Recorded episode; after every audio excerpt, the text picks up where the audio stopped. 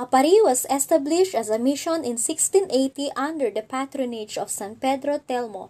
Father Agustin Garcia de Ortega was its first vicar who built the first church of stone. The church was burnt and rebuilt no less than four times. The last was in 1761.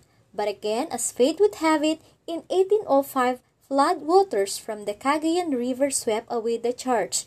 The vicar at that time was Father Vicente Ricard. In the last quarter of the 19th century, a bigger and better church made of bricks with three naves was built by Father Agustin Calvo Ferri and was further improved by Father Jose Maria Bruges de Camps during his administration from 1890 to 1893. Father Julian Malumbres, upon taking over, built the bell tower before the outbreak of the revolution in 1898.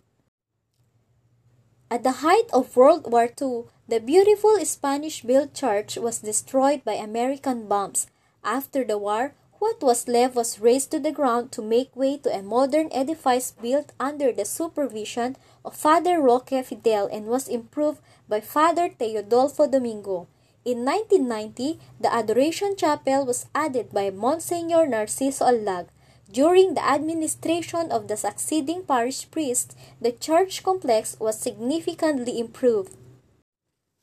In 2009, an extensive renovation of the church was begun with the beneficial assistance of the Andres Tamayo Sr. Foundation through engineers Danilo and Cynthia Tamayo and family and many generous Aparrianos. The present church was designed by architect Emmanuel Bernardo.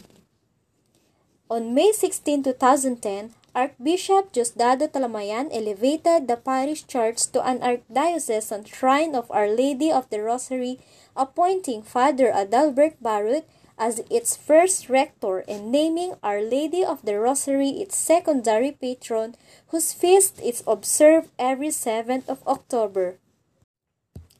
The parish church, a testimony of the faith and dedication of the people of Aparri, after going through the four centuries of destruction and rebuilding, was solemnly dedicated by Archbishop Talamayan on the 10th day of May in the year of our Lord 2011.